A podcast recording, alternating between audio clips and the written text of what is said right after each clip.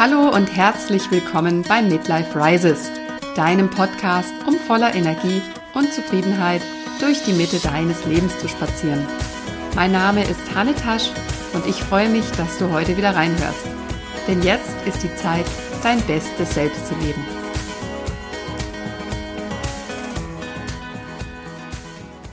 Heute möchte ich dir ein bisschen was über mich erzählen und warum ich diesen Podcast eigentlich gestartet habe. Also ich bin Hanne, ich wohne in Nürnberg im schönen Franken, bin 39 Jahre alt und bin Diplom-Kommunikationsdesignerin. Ich habe also vor zwölf Jahren circa mein Studium beendet und habe dann später in einem Unternehmen gearbeitet für mehrere Jahre, für fast zehn Jahre. Bin viel unterwegs gewesen in der Weltgeschichte, viel auf Reisen gewesen, über viele Monate am Stück hinweg durch die Weltgeschichte. Und ich möchte dir heute von meinem Weg erzählen zu mehr Gesundheit und auch zu einem glücklicheren und zufriedeneren Lifestyle insgesamt und meinen Weg, wie ich dahin gekommen bin. Denn es war nicht immer so, wie es heute ist. Es ist so, dass ich gegen Ende diesen Jahres, also wir schreiben jetzt gerade die goldenen Zwanziger, da steht bei mir ein großer runder Geburtstag an, und zwar die 4.0. Und ich habe mir vorgenommen, bis dahin in meiner absoluten Bestform zu sein. Und das auf allen Ebenen eigentlich, also gesundheitlich, geistig wie auch persönlich.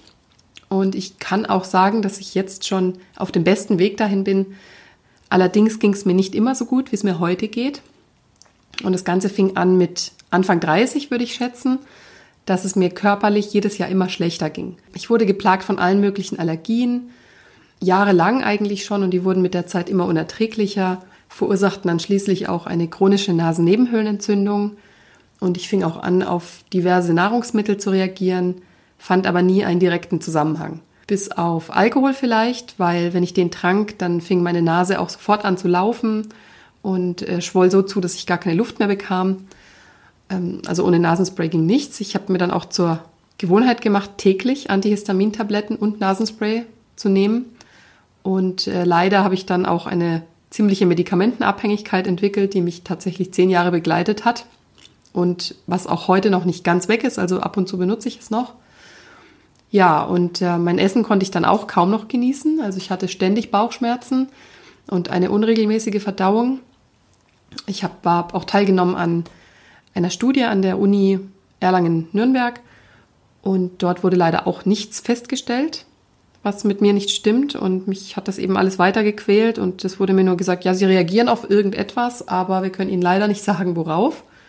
Und es ist irgendwie immer eine Entzündung am Abklingen gewesen. So war immer die Theorie oder das wurde mir immer so beschrieben von den Ärzten. Es ist immer eine Entzündung am Abklingen.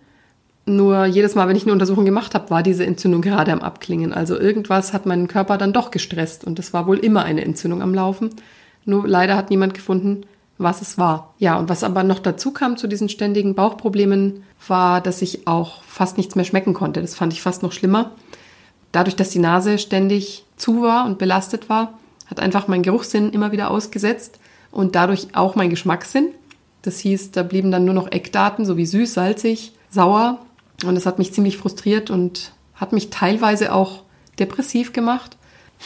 Für mich war Essen auch schon immer mit Genuss verbunden und das war natürlich besonders schwierig dann, wenn ich dann Lust auf etwas Leckeres zu essen hatte und es gar nicht schmecken konnte. Also kann sich vielleicht der ein oder andere vorstellen.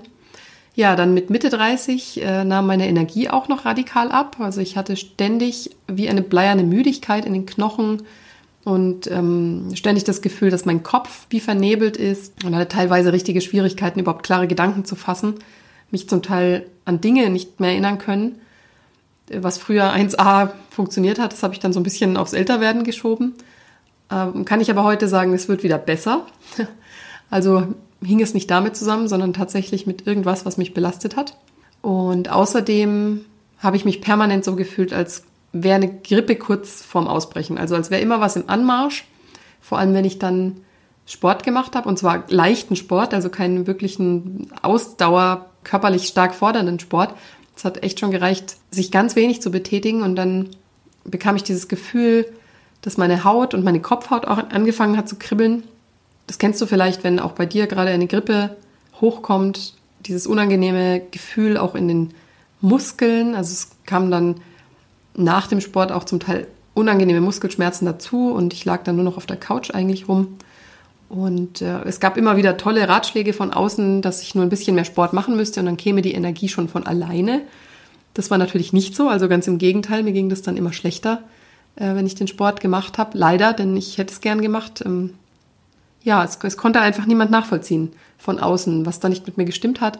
Und ich konnte es mir ja selbst nicht erklären. Aber es war dann natürlich besonders schwierig, weil mir niemand helfen konnte und weil es auch überhaupt niemand nachvollziehen konnte. Ja, und in der Zeit habe ich mich dann auch zur Arbeit nur recht schwierig geschleppt, also mit größter Überwindung, weil neben diesen ganzen körperlichen Beschwerden auch noch eine ziemlich chronische Unzufriedenheit im Job damals bei mir war. Und als, ja, als Diplom-Kommunikationsdesignerin war es damals meine Aufgabe, Webseiten zu gestalten, Logos zu entwickeln, Werbemittel zu generieren und so weiter. Und die Arbeit war schon einigermaßen kreativ, aber die meiste Zeit war ich halt doch ziemlich geistig unterfordert. Ja, die Interessen, die ich früher mal hatte an der Kunst und am Design, als ich das studiert habe, die hatten sich längst schon verschoben. Und ich habe dann auch immer mehr den Wunsch in mir gespürt, etwas Sinnvolleres zu machen. Also es kam mir vor, als würde ich nur Pixel von A nach B schieben. Und ich wollte meine Zeit und vor allem meine Arbeitskraft nicht länger einfach nur gegen Geld eintauschen. Ich habe sieben Jahre in diesem Unternehmen gearbeitet in der Medienabteilung und ähm, die letzten eigentlich damit verbracht, darüber nachzudenken, ob ich kündigen sollte und was ich stattdessen gern machen würde. Und letzten Endes wurde mir dann diese Entscheidung auch abgenommen. An einem Tag hat dann der Chef meine Kollegen und mich ins Besprechungszimmer gerufen und uns mitgeteilt, dass unsere Medienabteilung geschlossen würde. Ja, und dass wir gekündigt werden. Und in dem Moment war bei mir die allererste Reaktion tatsächlich Erleichterung.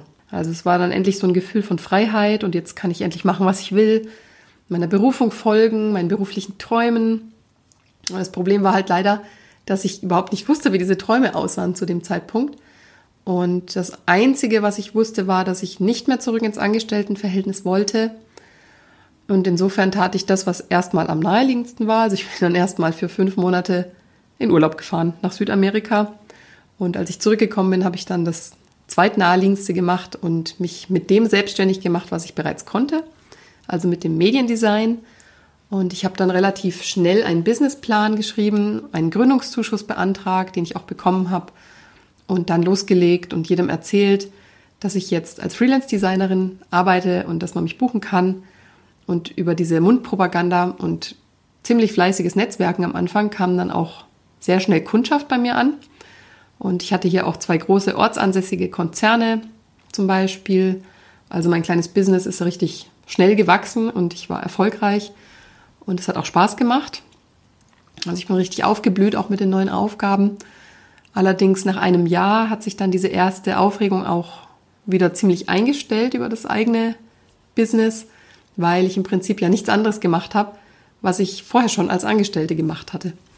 Und ich habe es jetzt zwar dann für mich getan, aber wirklich zufrieden war ich damit dann auch nicht mehr. Und es lag wahrscheinlich auch mit daran, dass ich nie so ganz die Vollblut-Designerin war. Ich habe das immer sehr bewundert bei anderen, die sehr detailverliebt und ja, tolle Designs machen. Ich will nicht sagen, ich bin eine schlechte Designerin, das bin ich nicht, ich bin eine gute Designerin. Aber es war nie mein Herzenswunsch, das zu machen. Ich habe es damals gemacht, weil das das zweitbeste war. Also ich wollte eigentlich ursprünglich Psychologie studieren und es gaben meine Abiturnoten damals leider nicht her. Ähm, deswegen, ja, habe ich dann das gemacht, was ich gut konnte. Also das war Kunst. Und, ähm, ich habe aber unterwegs nie das Interesse verloren daran, wie der, die menschliche Psyche funktioniert und das über das Verhalten des Menschen auch viel gelesen dann in den letzten Jahrzehnten und mich immer beschäftigt. Und um das Ganze dann auch weiter zu vertiefen und neue Wege auszuprobieren, fing ich dann eine NLP-Ausbildung an und eine Coaching-Ausbildung und dann wurde recht schnell klar, dass ich endlich die richtige Richtung für mich eingeschlagen hatte. Und so fanden sich dann auch relativ bald Coaching-Klienten, was dann richtig schön war für mich, ähm, denen helfen zu können mit dem, was ich gern gemacht habe.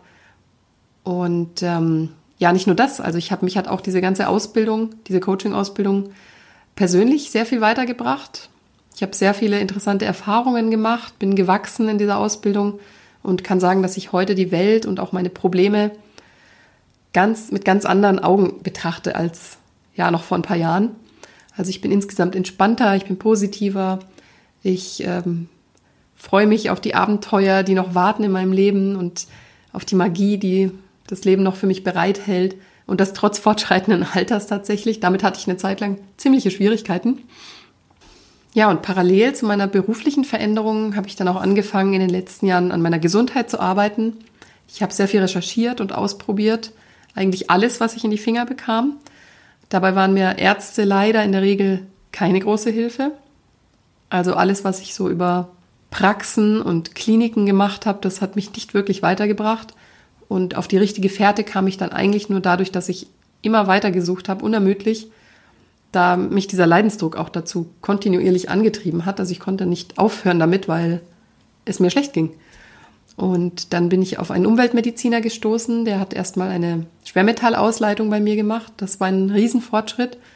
Dann habe ich von heute auf morgen ein dreiwöchiges Saftfasten in Eigenregie äh, gemacht. Also ich war damals im Urlaub in Bali, das weiß ich noch, und es ging mir schlecht. Also ich konnte wieder nichts genießen, äh, nichts schmecken, nichts riechen gegen Ende und es, ich war permanent müde und ausgelaugt. Und dann habe ich ähm, gedacht, das geht so nicht weiter. Und direkt am nächsten Tag, als ich angekommen bin zu Hause wieder, habe ich losgelegt und einfach zu Hause Saft mit Saft gefastet, drei Wochen lang. Und diese Entgiftung hat wirklich ganz viel gebracht. Ich habe dann auch noch ein paar Monate vegan danach gelebt und ich fühlte mich dann auch deutlich fitter. Die Muskelschmerzen haben nachgelassen, die Allergien haben nachgelassen Allerdings sind meine Magenprobleme mir erhalten geblieben, erstmal, und auch diese Grippesymptome.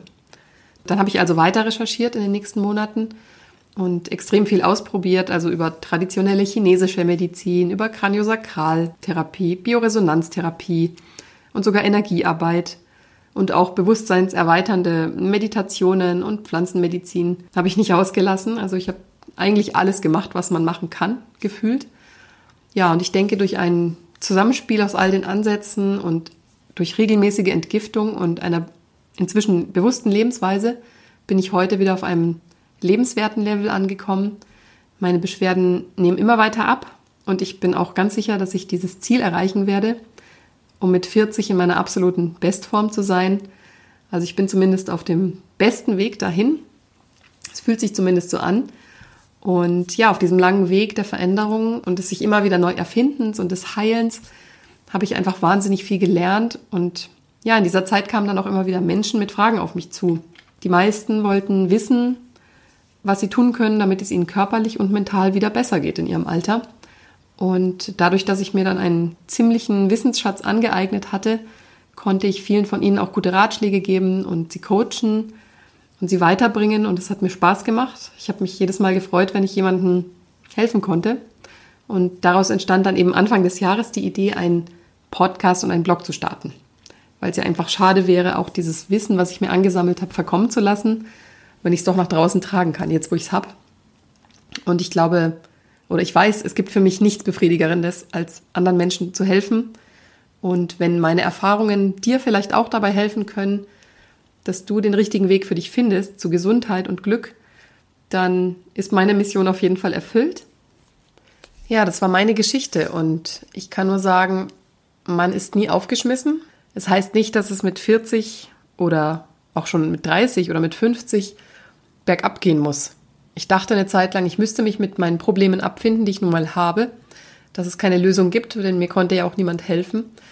Aber ich kann dir versichern, mit Hilfe zur Selbsthilfe lässt sich einiges machen und ich möchte dich auch gerne dabei unterstützen, wenn du ähnliches vorhast, wenn du vielleicht auch gesundheitliche Schwierigkeiten hast oder dich beruflich nicht mehr wohlfühlst, dich weiterentwickeln möchtest, dann hör mir einfach weiter zu. Es wird sehr interessante Folgen geben mit sehr spannenden Gästen, die auch berichten, wie sich ihr Leben entwickelt hat in dieser Lebensphase.